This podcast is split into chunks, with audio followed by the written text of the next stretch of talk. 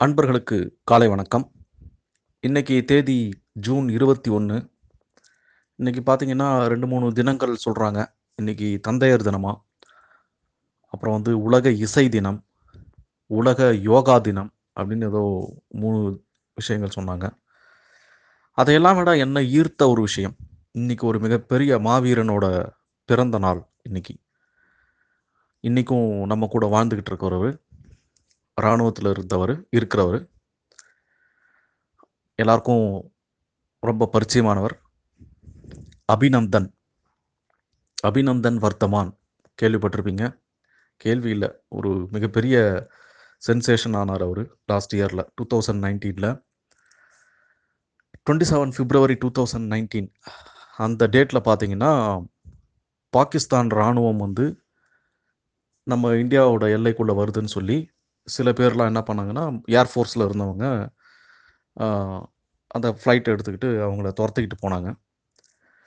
அப்படி போகும்போது இவர் போயிட்டு இருந்த அந்த மிக் டுவெண்ட்டி ஒன் அப்படின்ற அந்த ஏர் அந்த ஃப்ளைட் அது வந்து பார்த்திங்கன்னா அது மேலே ஒரு ராக்கெட் ஏதோ விட்டுருக்காங்க பாகிஸ்தான் மிலிட்ரி இவர் அதுலேருந்து தப்பிச்சு பேராசூட்டில் கீழே குதிச்சு ஒரு வில்லேஜில் குதிச்சிருக்காரு.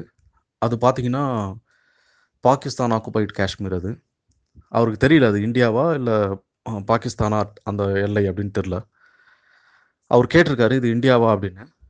ஆமாம் அப்படின்னு இருக்காங்க. அதுக்கப்புறம் அவரை போட்டு அடிச்சிருக்காங்க அந்த வில்லேஜஸ் அப்போ தான் அது தெரிஞ்சிருக்கு அது பாகிஸ்தானில் லேண்ட் ஆகிட்டாருன்னு அந்த டைமில் கூட பார்த்தீங்கன்னா அவர் கையில் இருந்த டாக்குமெண்ட்ஸ் எல்லாம் வாயில் போட்டு கடித்து துப்பி எல்லாம் பண்ணிகிட்டு இருக்காரு. எந்த ஒரு விஷயங்களும் லீக் ஆகிடக்கூடாது அப்படிங்கிறதுக்காக.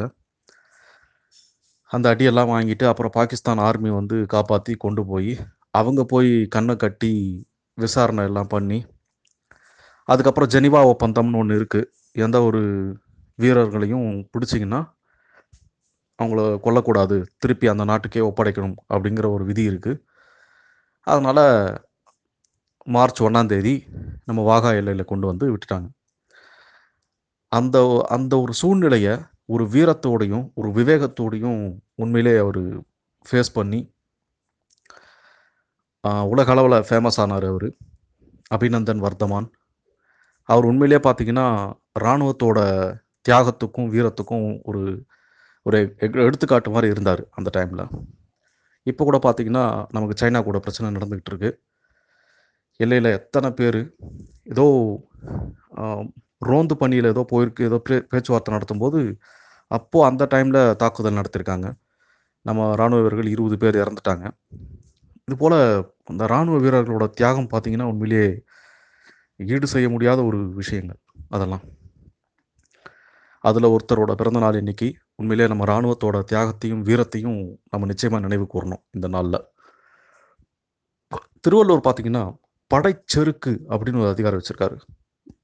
படைச்செருக்குன்னா என்னன்னா ஒரு ஒரு போரில் போரிடுறவனுடைய என்ன சொல்கிறது அவனுடைய வீரம் வீரத்திமிர் அப்படின்னு சொல்லலாம் அதை அதை பற்றி அந்த அதிகாரத்தில் ஃபுல்லாக சொல்லியிருக்காரு.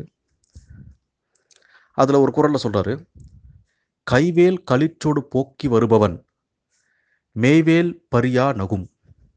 இது ஒரு எக்ஸாம்பிளோட சொல்கிறாரு நல்ல சுவையான ஒரு எக்ஸாம்பிள் ஒரு போர் நடந்துக்கிட்டு இருக்குது அந்த போரில் கையில் அந்த வீரனோட கையில் ஒரு வேல் இருக்குது அவனை நோக்கி ஒரு யானை அவனை முட்டை வருது.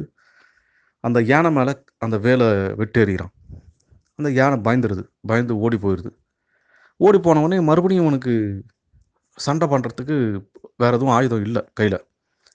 எதை வச்சு சண்டை போடலாம் அப்படின்னு தேடிட்டே வரும்போது அப்போ தான் அவனுக்கு ஞாபகம் வருது அவன் மார்பில் ஒரு வேல் குத்தி இருக்கு எவனோ ஒருத்த குத்திருக்கான் அந்த குத்தினது கூட அவனுக்கு தெரியல. அந்த சண்டை போடுற இன்ட்ரெஸ்டில் அந்த வீரத்தில். அதை பார்த்துட்டு சிரிச்சுக்கிட்டே அதை எடுக்கிறான். ஓ இந்த ஆயுதம் இருக்குது இனிமேல் இதை வச்சு சண்டை பண்ணலாம். போர் செய்யலாம். அப்படின்னு அவன் சிரிச்சுக்கிட்டே அந்த ஆயுதத்தை எடுக்கிறான் அப்படின்ற மாதிரி சொல்லியிருக்காரு. இதில் பார்த்தீங்கன்னா அவனுடைய அந்த போர் வீரனுடைய கமிட்மெண்ட் அந்த நாட்டுக்கான ஒரு கமிட்மெண்ட் அவனுடைய வீரம் அவனோட தியாகம் எல்லாமே இந்த இந்த எடுத்துக்காட்டில் இந்த குரலில் சொல்லிட்டார் அவர். கைவேல் களிற்றோடு போக்கி வருபவன். கைவேலை எடுத்து அந்த யானை மேலே விட்டவன் போக்கி வருபவன். இங்கே வேற ஏதாவது ஆயுதம் இருக்கான்னு தேடுறவன். மெய்வேல் பரியானகும். அவன் மேலேயே ஒரு மார்பிலேயே ஒரு வேல் குத்தி இருக்கிறத அப்போ தான் பார்க்குறான் இதை எடுத்து நம்ம போர் செய்யலாம் அப்படின்னு அவன் செய்கிறான் அதனால் ஒரு சுவையான எடுத்துக்காட்டோடு சொல்லியிருக்காரு. நம்ம இராணுவம் எப்படி நம்மளையெல்லாம் இந்த நாட்டை இந்த நாட்டோட கௌரவத்தை எப்படி காப்பாற்றிக்கிட்டு இருக்கு அப்படிங்கிறது நமக்கு எல்லாருக்குமே தெரியும். இன்றைக்கி அந்த மாவீரனோட பிறந்த நாளில் நிச்சயமாக நம்ம இராணுவத்தை மரியாதை செய்யணும். இராணுவத்தோட வீரத்தையும் தியாகத்தையும் நம்ம நினைவு கூறணும். நாளைக்கு வேற ஒரு குரல் மூலமாக சந்திக்கிறேன். நன்றி. உங்கள் அன்பன் ஸ்ரீதரன்.